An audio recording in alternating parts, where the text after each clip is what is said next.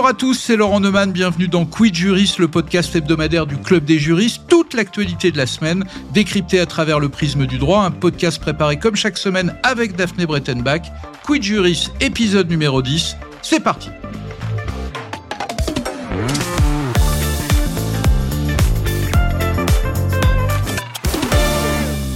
Et cette semaine, l'actualité, c'est évidemment cette longue séquence politique que nous sommes en train de vivre. Démission d'Elisabeth Borne, nomination d'un nouveau Premier ministre Gabriel Attal, puis dans la foulée, nomination d'un nouveau gouvernement resserré, mais du coup incomplet. On attend encore les ministres délégués et les secrétaires d'État.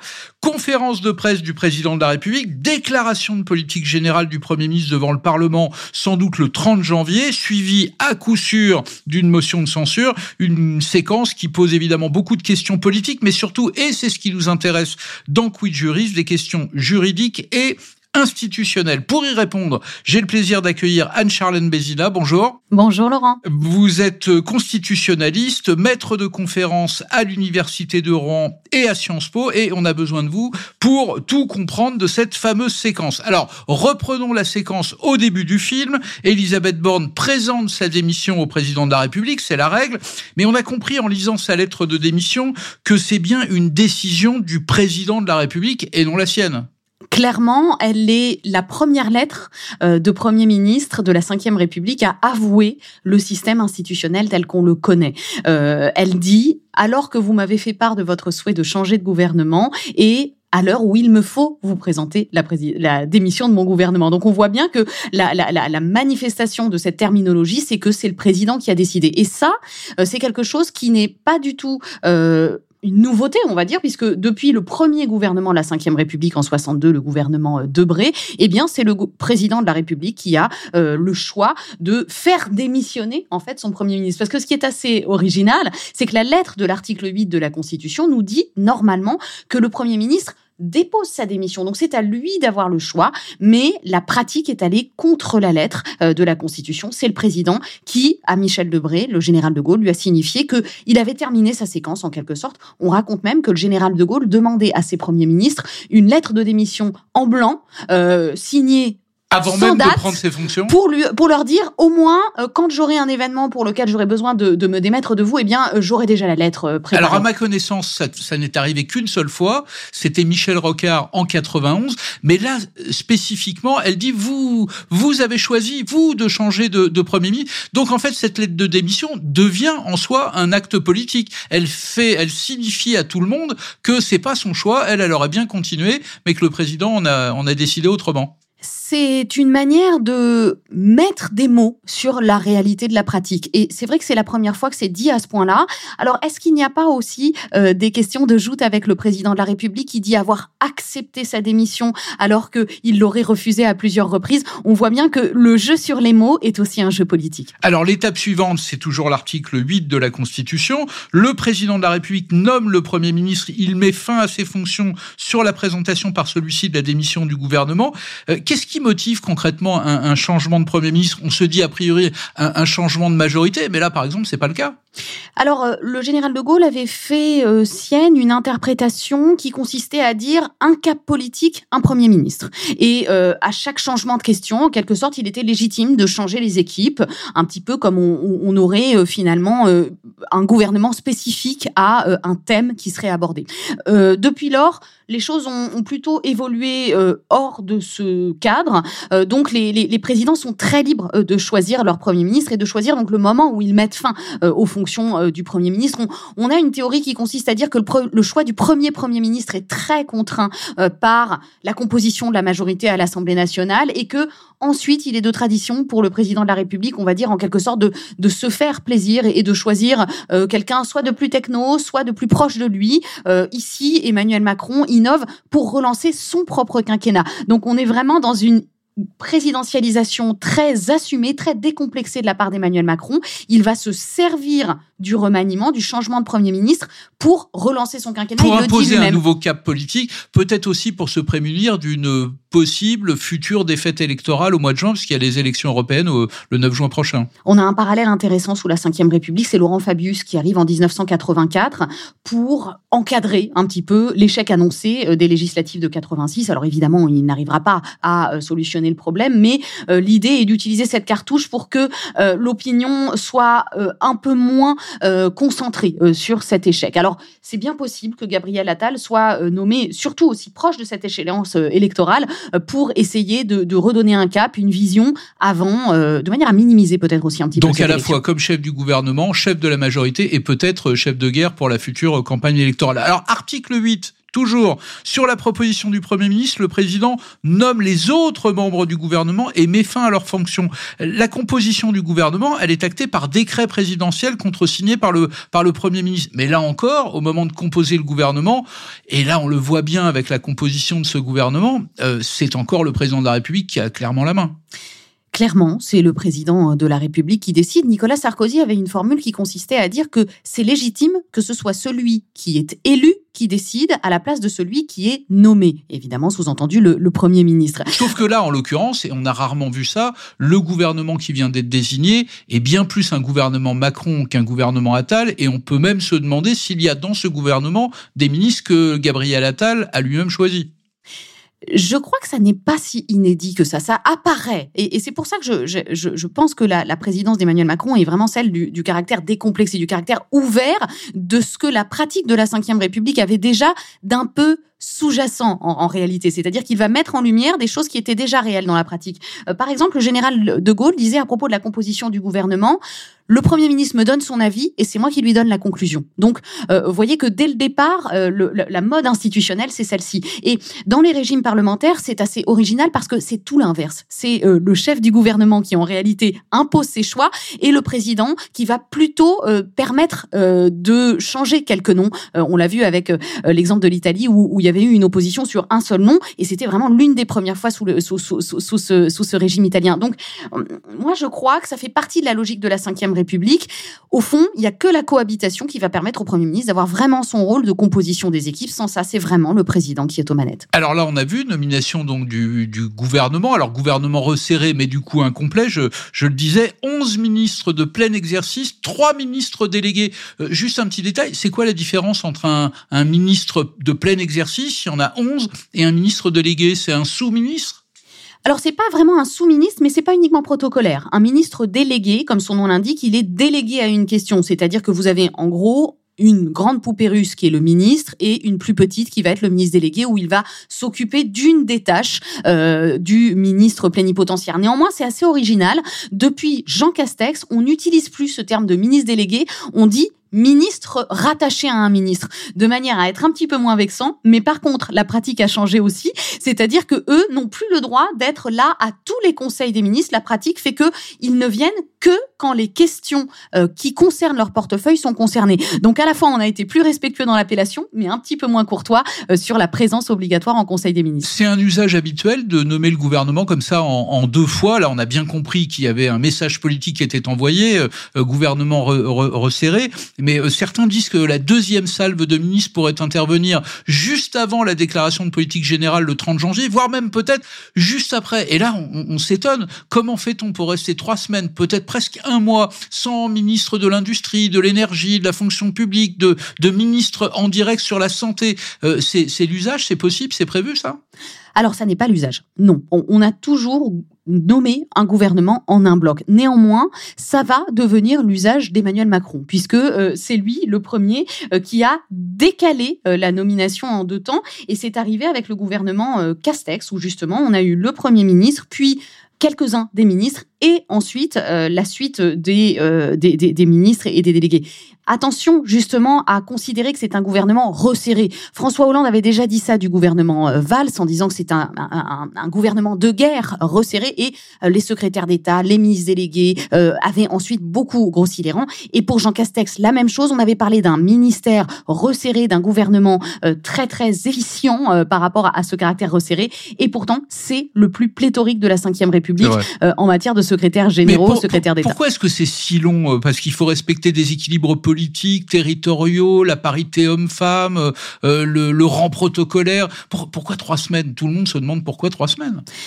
Dans les autres démocraties, euh, il est arrivé par exemple qu'en Belgique, on mette un an euh, à nommer un, gouvernement. Et pendant un an sans gouvernement. Et pendant un an avec. Alors, on peut pas dire vraiment sans gouvernement parce qu'il y a toujours un, un gouvernement, on va dire, euh, d'expédition des affaires courantes. C'est un terme qui n'est pas dans la Constitution, mais qui est dans l'usage en réalité de notre administration. Les administrations se gouvernent très bien elles-mêmes et donc des chefs d'administration continuent à faire gérer le pays. C'est le principe de continuité de l'État. On est obligé à cela.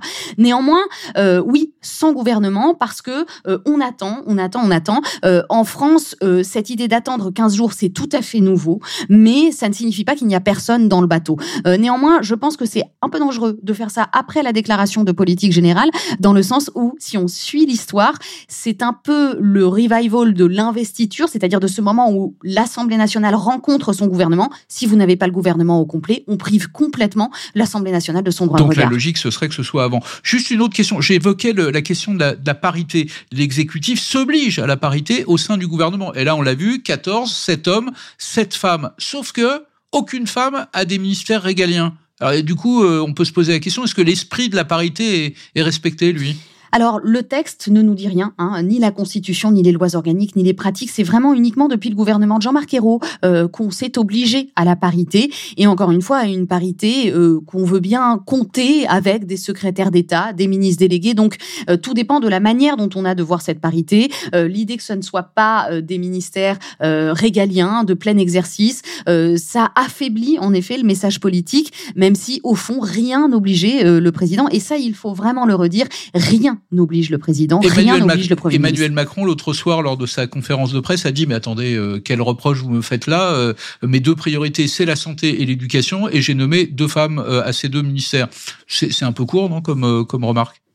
C'est un peu court, d'autant que dans ce gouvernement, on a pour la pour l'une des premières fois sous la Ve République, des doubles ministères, c'est-à-dire un ministre au travail et à la santé, un ministre au sport et à l'éducation. Euh, ça envoie un message euh, de superstructuration qui va être quand même compliqué à gérer. Alors, comme je l'ai dit, les administrations ont l'habitude de, se gouverner très bien. Il y aura évidemment des secrétaires d'État qui viendront chapeauter les, deux directions, mais ça veut dire quand même que euh, soit il y avait très peu de monde euh, pour le casting, euh, soit on a vraiment envie d'une équipe tellement resserrée qu'on leur donne beaucoup de choses à faire. Et ça, c'est un message politique très nouveau sous la Ve République. Alors il y a un personnage à l'Élysée qu'on ne voit jamais, qu'on n'entend jamais. C'est le secrétaire général de l'Élysée, en l'occurrence Alexis Collère.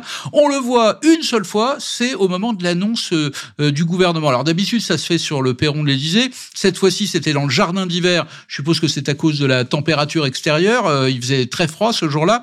Euh, c'est l'usage, c'est protocolaire. Là, encore une fois, c'est écrit quelque part. Pourquoi c'est le secrétaire général qui annonce la, composition, la liste du gouvernement? L'existence même du secrétaire général de l'Élysée est un peu de l'ordre de la confidence. Euh, en réalité, tout ce qui concerne les entourages ministériels et présidentiels, relate plutôt des usages historiques, reviennent à des usages historiques. On, a eu beaucoup de mal à d'ailleurs faire entrer dans le texte ces pratiques, je pense notamment aux cabinets euh, sur lesquels on reviendra. Et donc, il fait partie des attributions coutumières euh, du secrétaire général de l'Élysée d'apparaître à ce moment-là. Mais attention, ça n'est pas uniquement parce qu'il apparaît sur le perron qu'il a cette seule fonction. Bien au contraire, on parle souvent de, numéro 2. Euh, il a une influence sur la composition même du gouvernement? Il a une influence sur euh, les actes du président euh, de la République. On, parle de lui souvent comme la courroie de transmission du président avec l'extérieur, avec le gouvernement, avec le Parlement, avec la presse. C'est un peu lui euh, qui va être la face cachée, mais à la fois la face publique aussi de ce président. Donc ce secrétariat général de l'Élysée a une place très importante. C'est une place aussi qui donne de l'avenir politique. On peut penser à Bérégovoy, qui est ensuite devenu Premier ministre, Dominique de Villepin également, même s'il n'a pas forcément toujours été de bons conseils, puisqu'on raconte que c'est Dominique de Villepin qui a conseillé la dissolution de 97. Quid Juris, Laurent Neumann. Comment on apprend qu'on devient ministre? C'est le président de la République qui vous passe un coup de fil, le premier, le premier ministre, le secrétaire général de, de l'Élysée? Les trois ça peut être les trois. Euh, Édouard Philippe raconte qu'il ne s'y attendait pas du tout, euh, qu'il a été averti par plusieurs coups de fil de rendez-vous informels qui lui laissaient entendre qu'il euh, serait euh, candidat à la fonction. L'ouvrage de Ludovic Vigogne récemment nous raconte aussi qu'il y a eu un, un raté avec la nomination d'Elisabeth Borne, puisqu'a priori c'est plutôt Catherine Vautrin qui avait fait l'objet de ces coups de fil informels. Et on a eu aussi la pratique un peu paternaliste de François Mitterrand qui avait fait faire une balade en plein air à Michel Rocard avant de le nommer. Donc euh, ça peut être le président directement, ça peut être le secrétaire général. Euh, en règle générale, l'idée c'est plutôt que vous ne vous y attendiez pas du tout et qu'il y ait cet effet de surprise, un petit peu cet effet d'annonce, de prise de contact. Et ça peut être long. Euh, le président de la République aime bien prendre son temps, tester un petit peu les je, je vous pose cette question parce qu'il se trouve qu'il y a quelques jours, une ministre sortante, donc une ministre qui n'a pas été reconduite dans ce nouveau gouvernement, me disait qu'en fait elle avait découvert qu'elle ne faisait plus partie du gouvernement en regardant les chaînes info. Elle a reçu aucun coup de fil, ni du président, ni du premier ministre. J'imagine que c'est du grand classique. C'est quand même un peu violent, non? C'est un peu violent, mais c'est en effet du grand classique. Le président a tellement le choix dans beaucoup de choses qu'on raconte aussi que Jean-Marc Ayrault a appris certains des éléments de son discours de politique générale en, lisant les journaux. Euh, donc, euh, le, président choisit, le président n'a pas toujours la courtoisie de passer des coups de fil. Euh, le général de Gaulle, lui, aimait les lettres écrites pour prévenir tout le monde, mais cette pratique a aujourd'hui vécu. Alors, vous, vous, aviez, vous avez évoqué le, la question de la composition des cabinets ministériels, euh, directeur de cabinet, chef de cabinet, des conseillers, en plus dont le nombre est contraint, contraint ministère par ministère. Euh, qui décide là encore? C'est Matignon qui a la main sur les, cabinets ministériels? C'est l'Élysée qui, qui s'en charge? Comment ça se passe? En réalité, la pratique était auparavant très peu codifiée. C'est uniquement depuis un décret de 2017 que euh, Emmanuel Macron a affirmé vouloir euh, rendre textuel euh, l'existence des cabinets ministériels et le nombre des personnes qui y figurent avec leurs fonctions, etc. Ça fait même partie des documents budgétaires de l'Assemblée nationale. Donc ça, c'est vraiment une grande innovation. Jean Castex avait lui-même rendu public l'idée qu'il allait limiter à 10 euh, le nombre de personnels euh, du cabinet ministériel de chacun des ministres. Oh, les choses ont évidemment évolué par la suite de manière plutôt à élargir ce nombre-là. l'idée, c'est que ça soit un petit peu les trois.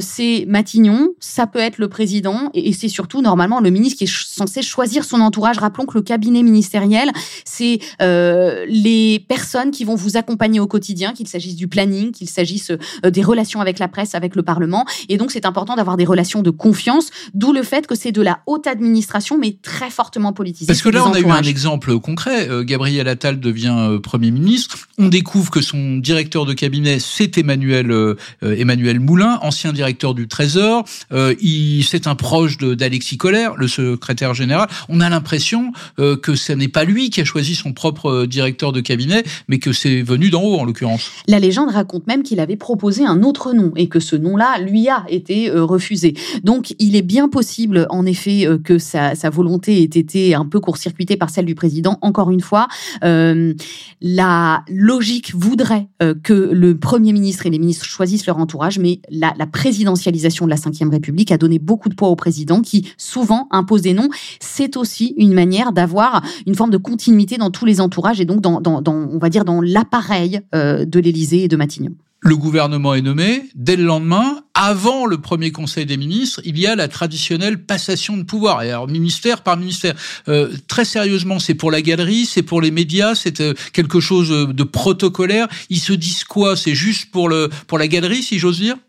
Non, la, la passation, c'est un rituel au moins depuis la Troisième République et euh, la, la, tradition voudrait que vous évoquiez les dossiers en cours avec celui à qui vous allez les transmettre. Euh, dans la fonction publique, ça se fait euh, et donc on, on, imagine que parmi les élus, c'est important aussi qu'il y ait cette passation. Donc il y a ce que l'on voit de la passation, euh, souvent sur le, le perron du ministère avec deux micros, et puis il y a ce qu'il se dit à l'intérieur du ministère, et ça pour le coup, on, personne n'est au courant. Et c'est sûrement la partie la plus importante. Je me rappelle quand même d'une passation très importante, celle de Gérard Collomb, euh, qui démissionne et qui fait un discours très remarqué sur la fracturation de la République. Donc, euh, il y a des discours qui comptent, notamment comme celui-ci. Un président de la République qui accorde deux heures et demie de conférence de presse euh, 15 jours avant la, la, déclaration de politique générale, euh, là aussi c'est euh, fréquent, c'est normal, d'autant que, et là c'est pas un commentaire, c'est vraiment un fait, cette conférence, elle ressemblait en soi à un discours de politique générale Non, ça n'est pas la, la ça n'est pas le texte de la Constitution. Le discours de politique générale, il vient mettre fin à l'investiture, c'est-à-dire que ça n'est plus de l'Assemblée nationale que le Premier ministre tire sa légitimité. Néanmoins, pour ne pas complètement dégarnir l'Assemblée nationale, normalement, le discours de politique générale vient un peu redonner de la continuité historique et donc présenter le Premier ministre à son Assemblée. Ici, ça va intervenir très tard. Le président de la République a complètement euh, coupé l'herbe sous le pied de son Premier ministre et c'est habituel euh, puisque Emmanuel Macron a fait encore plus fort en 2017 lorsqu'il vient d'être élu en convoquant le Congrès du Parlement par l'article 18 de notre Constitution, donc les deux assemblées, pour leur faire part euh, de son intention de déclarer euh, tout ce qui va être sa politique avant, deux jours avant, euh, le discours de politique générale d'Édouard Philippe. Donc Emmanuel Macron est habituel du fait, mais encore une fois, là, il pousse encore le cran plus loin, même si tous les autres présidents ont eu l'habitude de, prendre la lumière. C'est un peu moins le cas du général de Gaulle, qu'on raconte pourtant comme un hyper-président, qui respectait beaucoup l'idée que le Premier ministre devait avoir la confiance de son Assemblée. Alors vous venez de dire en répondant à ma question ce qu'était un discours de politique générale. Euh, souvent il est suivi ou d'un vote de confiance, c'est le Premier ministre qui engage d'une certaine manière sa responsabilité, qui demande la confiance. Là ce ne sera pas le cas parce qu'il n'y a pas de, majorité euh, absolue. En revanche, il peut être suivi d'une motion de censure. Euh, il se passe quoi d'ailleurs si cette motion de censure est votée le, le gouvernement démissionne dans la foulée immédiatement? Alors c'est important de, rappeler les nuances de notre article 49 de la Constitution relatif à la responsabilité du, gouvernement. L'article 49.1 euh, nous relate le discours de politique générale, c'est-à-dire à son entrée en fonction, le Premier ministre présente, et là c'est l'impératif, c'est-à-dire que c'est une obligation pour le texte, mais les premiers ministres ont interpréter cela comme une faculté. Je peux présenter la confiance comme je peux ne pas la présenter. Georges Pompidou en 66 vous dit j'attends vos motions de censure. Moi, je n'ai pas envie de présenter la confiance. Donc, on rompt cette idée que c'est une obligation et ça prouve que le Premier ministre émane du président. Donc, c'est ce que fera Gabriel Attal. On dit même que son discours prendra la forme d'une déclaration de l'article 50-1 de notre Constitution, c'est-à-dire une déclaration, un débat sans vote petite querelle technique là aussi, puisque normalement c'est sur une question précise, alors que là ça sera sur un discours de politique générale, donc très original, mais c'est la majorité relative qui veut ça. La motion de censure c'est encore différent, c'est l'article 49.2 cette fois-ci, euh, qui nous dit que l'Assemblée nationale peut, de son propre chef, engager la responsabilité du gouvernement. Et ça c'est le dogme du régime parlementaire. Le régime parlementaire veut que ce soit un, un jeu à deux. Je te renverse et tu me dissous. Le gouvernement peut être renversé par l'Assemblée nationale, qui elle peut être dissoute par le président de la République. Donc c'est un jeu de responsabilité mutuelle qui tient ces deux organes. Euh, la motion de censure ici, elle a peu de chances d'être adoptée parce que pour que cette motion de censure amène à la démission du gouvernement, il faut que toutes les oppositions se coalisent et ici, il y a très peu de chances. Néanmoins, l'article 50 de notre Constitution nous dit oui, une fois qu'une motion de censure provoquée est adoptée, c'est arrivé une seule fois sous la Ve République avec Georges Pompidou, eh bien, il faut absolument que le gouvernement euh, engage sa démission. Cette fois-ci, c'est la seule obligation de démission qui existe dans notre Constitution. Anne-Charlène Bézina, j'ai encore une petite question euh, bonus pour vous, et elle concerne une ministre. Euh, Rachida Dati est devenue ministre de la Culture alors qu'elle fait l'objet d'une mise en examen pour corruption passive et trafic d'influence.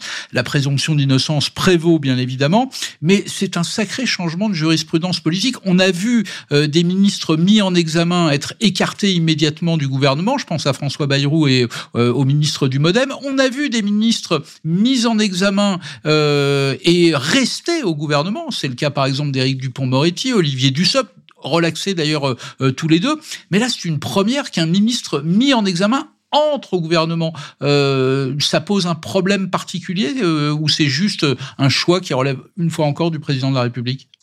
Il y a un curseur à fixer par le président de la République entre des principes constitutionnels qui sont celui de la présomption d'innocence et euh, celui de transparence euh, de la vie publique, qui n'est pas encore un impératif constitutionnel, mais qui tente à le devenir, qui fait partie aujourd'hui euh, de notre confiance dans la démocratie. Emmanuel Macron a plutôt affaibli considérablement ce qu'on appelait la jurisprudence baladure. La mise en examen était le moment que choisissaient auparavant les chefs de gouvernement pour se séparer d'un ministre qui aurait des affaires euh, pénales ou euh, fiscales, etc. Pourquoi? Parce que la mise en examen, c'est un moment pénal important. C'est là où le juge décide que des faits concordants et suffisamment graves peuvent impliquer euh, qu'on enquête plus plus avant. plus avant sur vous. Alors, cette idée de la mise en examen, euh, elle est aussi tendancieuse parce que euh, vous pouvez être amené à vous séparer de ministres qui n'ont rien à se reprocher au final. Bah, la preuve Mais- avec Éric Dupont-Moretti et Olivier Dussopt. L'idée était toujours de, de, de préserver l'institution. Et par exemple, on peut penser à Roland Dumas euh, lors de ses affaires. Alors qu'il était membre du Conseil constitutionnel, dans sa lettre de démission, il dit « Je ne veux pas que mes affaires personnelles entachent l'institution ». Et donc, c'est un petit peu ce qui était la pratique sous la Ve République. Emmanuel Macron a fortement affaibli ça, alors que tout son début de mandat de 2017 est centré sur la moralisation et la transparence de la vie politique. C'était François Bayrou qui portait cela et qui en a fait les frais, alors que depuis lors, les choses ont bien changé. Les temps ont changé, j'allais le dire. Merci beaucoup Anne-Charlène Bézina de nous avoir éclairé sur, sur cette séquence institutionnelle hein, qui dure maintenant. Euh, restez avec nous dans un instant. Deuxième partie de Quid Juris. On va continuer à en parler, mais cette fois sous l'angle justement de la transparence de la vie publique. À tout de suite. Quid Juris, Laurent Neumann. Deuxième partie de Coup de Juris, on poursuit le, le décryptage de cette longue séquence politique, euh, mais sous un aspect que nous n'avons pas encore abordé, celui de la haute autorité pour la transparence de la vie publique. Chaque personnalité qui entre au gouvernement voit sa situation personnelle entièrement vérifiée par, par cette haute autorité indépendante.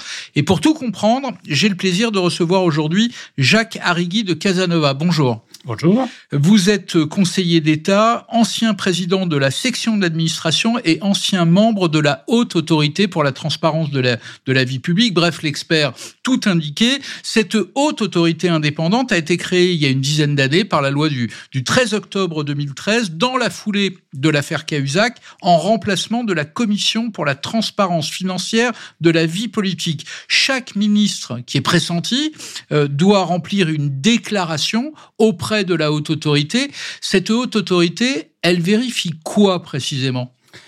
Alors, la haute autorité euh, vérifie pl- plusieurs choses. Elle a, une mission assez étendue qui est euh, décrite à l'article 20, je crois, sauf erreur, de la loi de 2013. Euh, je vais dire dans premier temps, dans la loi, la disposition d'origine de la loi, telle qu'elle a été votée en octobre 2013, euh, et s'agissant des membres du gouvernement, c'est ça qui nous occupe principalement, elle, euh, alors, elle aura à vérifier, dans les deux mois suivant leur nomination, une déclaration de situation patrimoniale ainsi qu'une déclaration d'intérêt portant, s'agissant des intérêts, sur euh, divers intérêts, les, les activités qu'ils ont eues, celles de leurs proches, enfin conjoints, concubins, euh, partenaires de, de pacte civil de solidarité, le cas échéant. Donc les activités dans les cinq dernières années. Ça concerne, pardon, les, les enfants, les Alors, parents, non, uniquement Le, eux et le- le projet de loi, d'ailleurs la loi adoptée était plus ambitieuse et euh, le Conseil constitutionnel, dans un contrôle euh, de proportionnalité comme celui qui fait assez souvent, sinon toujours, a considéré qu'en termes d'atteinte à la vie privée, euh, cette espèce d'intrusion était excessive en tant qu'elle visait des personnes plus éloignées que le conjoint, conjoint au sens large, hein, euh, c'est-à-dire notamment enfants, etc. Donc cette partie a été censurée. et- Donc, et conflit euh, d'intérêts éventuel, déclaration patrimoniale, euh, casier judiciaire ou pas? Alors, casier judiciaire, alors, euh, vous avez dit il y a un instant euh, les personnes pressenties. En réalité, c'est seulement depuis la loi de 2017 que euh, un article qui a été ajouté dans la loi de 2013 permet au président de la République, qui je crois euh, utilise cette faculté systématiquement depuis lors, euh, de faire trois choses par rapport aux, aux personnes pressenties. Premièrement, de vérifier auprès de la haute autorité de la transparence euh, de la vie publique euh, si la personne déjà connue des services, comme on pourrait dire, hein, il y a quand même 18 000 responsables publics qui sont dans le ressort des différentes obligations de déclaration d'intérêt et le cas échéant situation patrimoniale, si la personne en question est à jour de ses déclarations. Et si euh, les éléments connus de la haute autorité, euh, alors les éléments connus au titre des déclarations que l'intéressé euh, devait déposer, ou le cas échéant d'autres euh, d'autres euh, éléments, sont de nature à créer un conflit d'intérêts qui éventuellement rendrait trop inopportune la nomination envisagée par euh, le chef de l'État. Donc, ça veut dire que ces déclarations doivent être mises à jour régulièrement? Ces déclarations doivent être mises à jour en cas de modification substantielle. euh, notion qui est bon, enfin, dont on voit ce qu'elle veut dire en gros, même si, comme souvent avec les qualificatifs, les épithètes en matière juridique, il, y a, il peut y avoir discussion. Euh, donc ça, c'est la première chose. Et contrairement à une légende, la haute autorité ne s'occupe que de cela.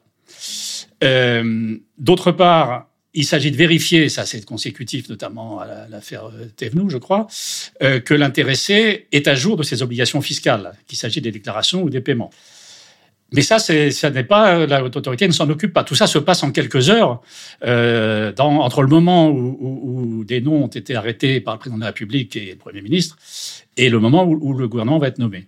Et la troisième chose, c'est l'accès possible au bulletin numéro 2 du casier judiciaire. Mais la, la loi, c'est une mention laconique dans la loi, qui, à juste titre d'ailleurs, car ça n'est pas la HATVP qui le détient, euh, se, se borne à dire que le président de la République peut en obtenir communication via la, la, le ministère de la Justice et le service du casier judiciaire. Euh, mais ça, ça s'en occupe pour, pas. Pour que ce soit bien clair, il y a 18 000 personnes qui doivent euh, déclarer, faire Oui. cette déclaration.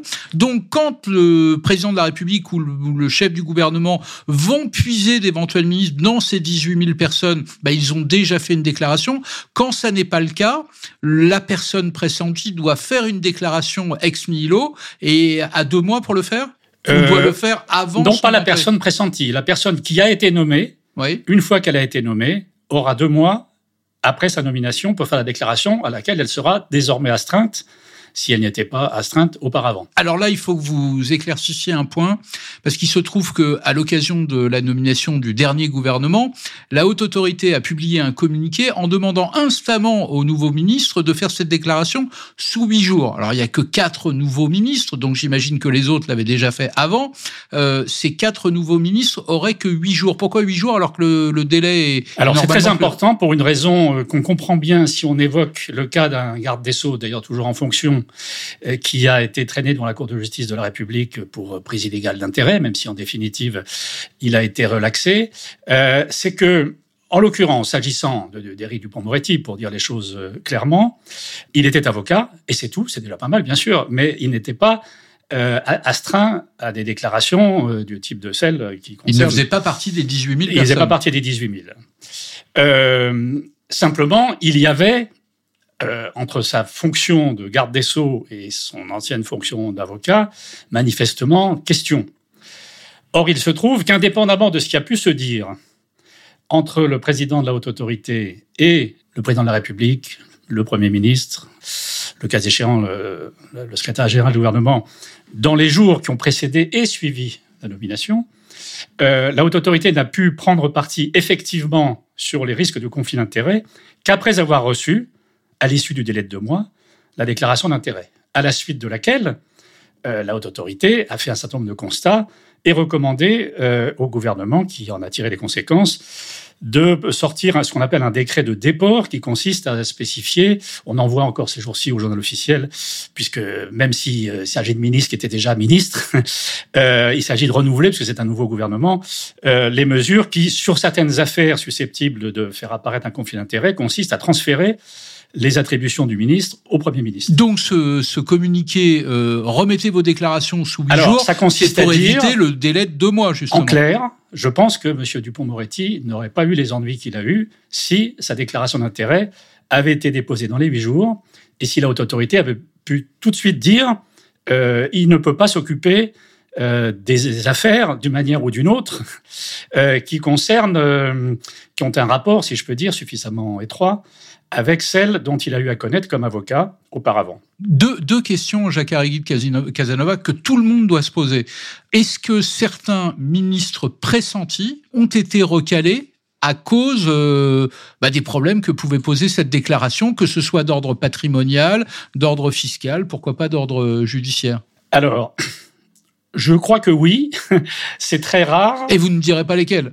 Je ne le dirai pas parce que, même si je le savais, je ne le dirai pas, mais il se trouve que je ne le sais pas parce que c'est un pouvoir propre pour des raisons qu'on comprend bien, ne serait-ce que d'efficacité dans le très bref laps de temps de quelques jours. Hein. Le, le, collège de l'autorité se réunit périodiquement, mais, pas tous les jours. Euh, et donc, c'est une affaire entre le président de la haute autorité et le président de la République, via le secrétaire général de l'Élysée, le cas échéant. Par conséquent, euh, et, le président Migaud euh, fait, remplit cette fonction, c'est son affaire. Il n'en rend pas compte au collège et il n'y a pas d'indiscrétion. Donc, donc on n'en saura pas plus. Autre question, même sur le même terrain, est-ce qu'à votre connaissance, à cause des contraintes de cette fameuse loi d'octobre 2013, est-ce qu'à votre connaissance, bah, des tas de gens qui auront pu être pressentis ont préféré renoncer pour ne pas avoir à déclarer publiquement bah, l'ensemble de leur patrimoine, euh, euh, des choses qui peuvent euh, relever de quand même de la vie privée. Alors c'est ce qui se dit. c'est même il y a des commentaires de temps à autre dans le monde politique ou même dans ce qu'il est convenu d'appeler la société civile, car Indépendamment de ces déclarations d'intérêt et de situation patrimoniale, c'est surtout ce dernier point qui, s'agissant des ministres, sont rendus publics sur le site de la haute autorité. Euh, bah, certains peuvent rechigner pour des raisons de conception de leur vie privée qu'on peut très bien comprendre. Mais il y a un autre élément qui peut être dissuasif et qui est apparu plus nettement depuis que la haute autorité a eu à exercer euh, cette fonction, c'est le contrôle de la reconversion des anciens ministres qui, n'étant plus ministres, doivent reprendre une activité professionnelle. Or, il se trouve que depuis quelque temps, notamment euh, sous le quinquennat actuel et le précédent, mais ça existait déjà, sauf si c'est un peu plus accentué, ces ministres dits de la société civile avaient une activité euh, privée, personnelle, et euh, la haute autorité doit en réalité autoriser, la loi parle d'avis, mais c'est une décision contraignante, au vu de leur projet, sous réserve le cas échéant de restrictions, de, euh, doit voir si c'est compatible en termes de prévention des conflits d'intérêts et de... Et donc certains, ce que vous êtes en train de me dire, c'est que certains, pour ne pas avoir ce type de problème à la sortie du gouvernement, bah, préfèrent ne pas y entrer. Euh, on a un exemple en tête, c'est Jean-Baptiste Djebari, l'avant-dernier ministre des Transports, où la haute autorité a fixé euh, des règles, des contraintes assez, assez rudes. Oui, oui. Il envisageait d'abord, tout ça est public, hein, il envisageait d'abord d'aller chez CMA, CGM, non pas pour s'occuper d'armateurs, enfin de, bateaux, je dirais, mais pour s'occuper d'une nouvelle filiale ou d'un nouveau secteur consistant à, étendre les attributions de cette, de cette entreprise vers euh, l'aérien, l'espace. Bon. Alors, il n'y avait pas de risque de prise illégale d'intérêt au sens pénal parce que il n'avait pas, en tant que ministre, pris ou signé des décisions accordant une subvention ou que sais-je. D'ailleurs, d'ailleurs, je crois pas que la CMA-CGM ait besoin de subvention. Simplement, au regard de la notion de conflit d'intérêt vue du point de vue de l'apparence, car la définition qui figure à l'article 2 de la loi est très large, c'est de nature à influencer ou paraître influencer, euh, on a considéré que, que c'était pas possible. Alors ensuite, il a fait d'autres propositions qui ont été euh, admises euh, avec le cachet en des réserves de ne pas exercer de démarche auprès de son ancienne administration. Enfin voilà. Mais il est clair que ça crée un certain nombre de contraintes et notamment ceux qui, venant du privé, acceptent de renoncer parfois à une rémunération plus importante pour être simple ministre, si je peux dire, a fortiori simple secrétaire d'État, enfin je veux dire avec une rémunération sans doute convenable, mais sans commune mesure avec celle qu'ils avaient auparavant. Euh, non seulement il y a cette espèce de, sacrifice à faire dans l'intérêt public, mais ça c'est autre chose. Mais en plus, il y aura des contraintes. Mais ça peut engager l'avenir. Supposons que M. Dompour Moretti n'ait pas été reconduit, euh, est-ce qu'il pouvait se réinscrire au barreau? Qu'est-ce qu'il fallait faire? Enfin, tout ça n'avait rien d'évident. Voilà. Je, voudrais qu'on prenne deux cas d'actualité pour savoir si la haute autorité a son mot à dire. Euh, Rachida Dati vient de devenir ministre de la Culture. Il se trouve qu'elle est maire du 7e arrondissement à Paris. Elle a donc, en tant que ministre de la Culture, euh, affaire avec un certain nombre de dossiers qui concernent directement la mairie de Paris. Est-ce que y a, ça peut poser un problème? Est-ce qu'à un moment donné, la haute autorité peut dire, bah non, euh, là sur ces sujets-là, pardon, mais euh, euh, il y, a, y a il y a une forme de conflit d'intérêts, ces sujets-là, vous ne pouvez plus vous en occuper. Alors on verra ce que feront mes collègues, euh, puisque je ne siège plus euh, au Collège de la autorité. Euh, alors ce qui est sûr d'abord, c'est que la conception française de la, du conflit d'intérêts, si elle intègre la notion d'apparence, conformément d'ailleurs à un modèle européen, je crois recommandé par, enfin bref, elle intègre aussi quelque chose qui est nouveau, qui ne va pas du tout de soi. D'ailleurs, la haute autorité a pris position plutôt réservée, plutôt. C'est la notion de conflit entre des intérêts publics. Entre un public et un intérêt privé, on voit bien. Ce qui serait le cas dans mon exemple. Alors, ce qui serait le cas, euh, de manière peut-être un peu plus convaincante que dans le cas, parce que les intérêts ne sont pas forcément convergents entre l'État et une collectivité territoriale, quelle qu'elle soit, euh, notamment la ville de Paris. Alors, est-ce que le simple fait, alors je ne pense pas le fait qu'apparemment elle soit plutôt dans l'opposition vis-à-vis de l'actuel maire de Paris, euh, change quelque chose. Si elle était, si elle était adjointe, euh, ça sans doute. Là, ça posera un problème.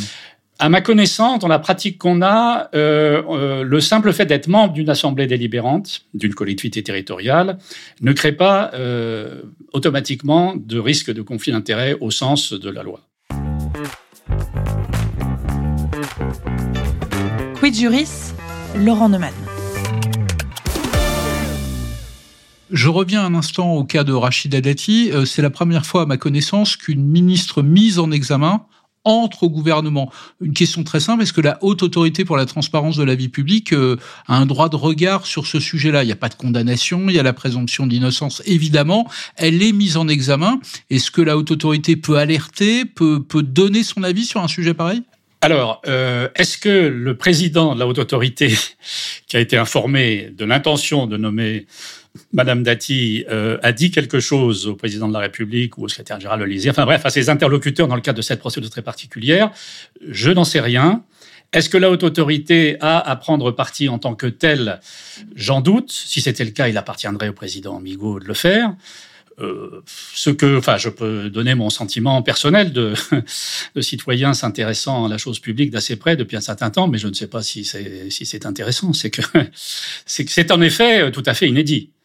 C'est en effet inédit. En tout cas, c'est un changement de jurisprudence politique. C'est un changement de jurisprudence euh, assez majeur, en ce sens que euh, jusqu'à présent, la question était de savoir si un, un membre du gouvernement mis en examen doit de ce seul fait quitter le gouvernement.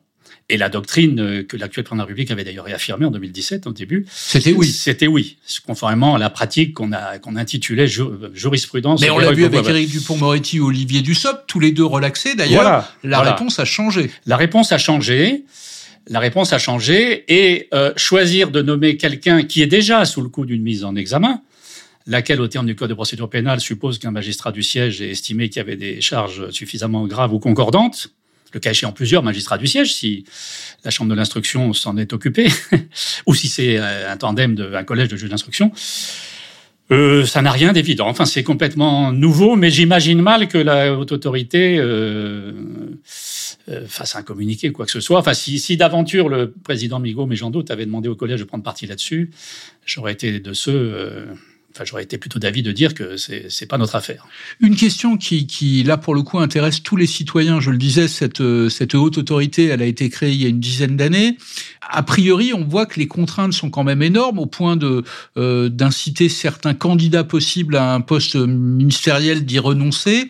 Euh, comment on fixe la ligne, la barrière, la frontière entre la nécessité absolue de transparence, et c'est bien normal, elle est réclamée par les citoyens. On se souvient de, euh, de ce qui s'était passé au moment de l'affaire Cahuzac et justement le respect de la vie privée. Je, je lisais euh, avant de vous recevoir un certain nombre de déclarations. Dans ces déclarations, il y a tout le patrimoine. On sait euh, les maisons, les appartements, les assurances vie, les comptes courants, les comptes bancaires, jusqu'au livret A, euh, jusqu'à la marque des voitures, que possèdent les uns et les autres. Motos. on se dit quand même que la frontière, elle est possiblement dépassée, la frontière de la vie privée. Alors ça, c'est plutôt l'affaire du législateur qui, contrairement à ce qui s'est fait ensuite quand euh, cette obligation a été étendue en modifiant le statut de la fonction publique à un certain nombre d'agents publics de fonctionnaires, euh, il se trouve que c'est la loi qui a fait la liste, par une conception euh, extensive et à mon avis excessive du domaine de la loi par rapport à ce qui peut être envoyé un décret.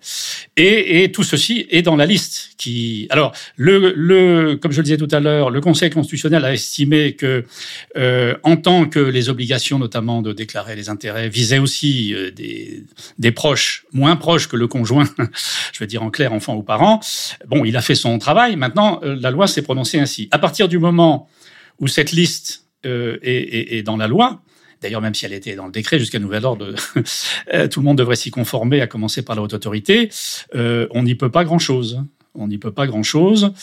Alors ensuite, dans l'appréciation du caractère, par exemple, substantiel des variations de patrimoine, ou du caractère suffisamment euh, substantiel de certaines omissions ou insuffisances de déclaration.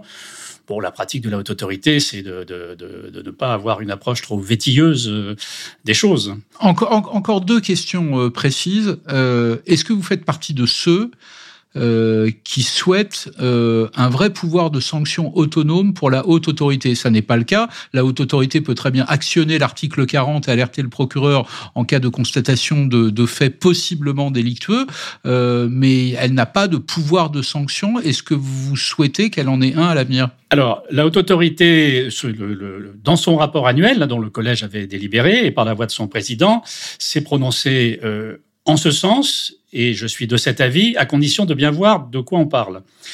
Ce qui paraît nécessaire, c'est de pouvoir euh, substituer à la répression pénale qui ne fonctionne pas, euh, s'agissant des, des non-déclarations non-déclaration dans le respect des délais, en dépit de relance et de mise en demeure par notre autorité. Euh, ce qui se passe, c'est que euh, lorsque, je crois qu'il y a eu une quarantaine de cas euh, déférés au, au, parquet, peut-être un peu plus aujourd'hui, je ne sais pas si mes chiffres sont un jour, peu importe. Mais il se trouve qu'en général, quand ça commence à devenir sérieux, l'intéressé régularise. Par conséquent, dans ces cas-là, au nom de l'opportunité des poursuites, qui est un excellent principe du droit pénal français, euh, les procureurs ne, ne poursuivent pas.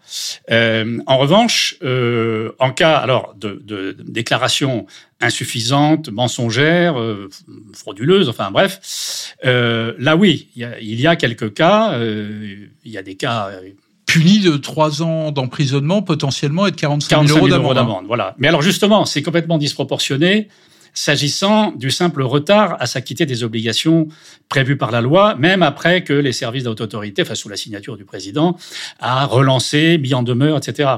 Donc, je pense qu'un pouvoir de sanction administrative serait beaucoup mieux adapté dans ce cas-là, tout comme l'administration fiscale peut euh, infliger des pénalités pour euh, ou même taxer d'office euh, si avec des majorations si quelqu'un ne déclare pas en temps utile ses revenus. Donc la réponse est plutôt oui. La réponse est plutôt oui, mais seulement pour ça. Le reste, il faut pas il faut pas se tromper.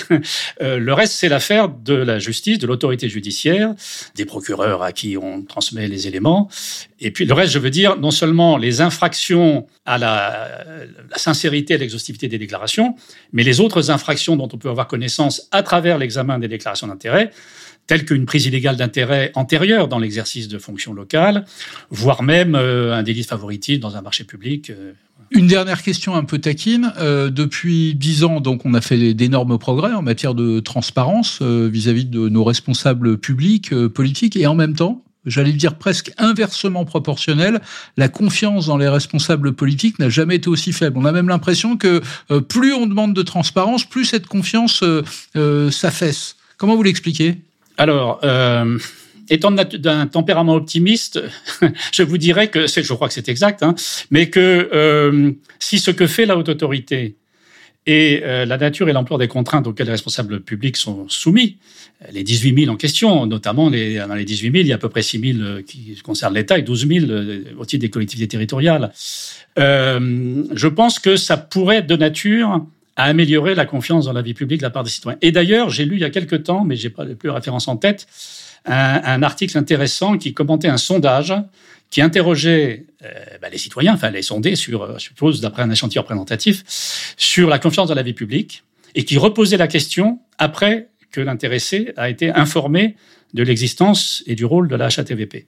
Et ça avait un effet plutôt positif sur euh, le, le, taux de confiance. Parce qu'il y a un élément que les gens ne savent peut-être pas, c'est que toutes ces déclarations, elles sont publiques. N'importe quel citoyen oui. peut aller les consulter.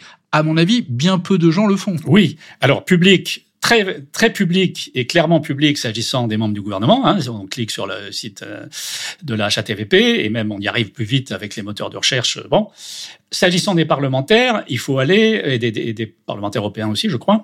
Il faut aller à la préfecture demander à consulter. Mais ensuite, on n'a pas le droit d'en faire état. Enfin, je veux dire, donc c'est oui, c'est public, mais justement, il y a ça, ça, ça n'est pas très connu. Ça suppose de faire une démarche. Et donc, euh, bon, c'est peut-être un peu moins efficace. Dernière chose, vous me confirmez que les membres de la haute autorité eux-mêmes sont soumis à une déclaration. Vous-même, quand vous y étiez, vous avez euh, rempli une déclaration. Et, et, et comme je, et comme je n'y suis plus depuis peu, je vais devoir faire, faut que j'y pense d'ailleurs, une déclaration de fin de mandat qui permettra de vérifier si je ne me suis pas enrichi de façon suspecte pendant l'exercice de mon mandat.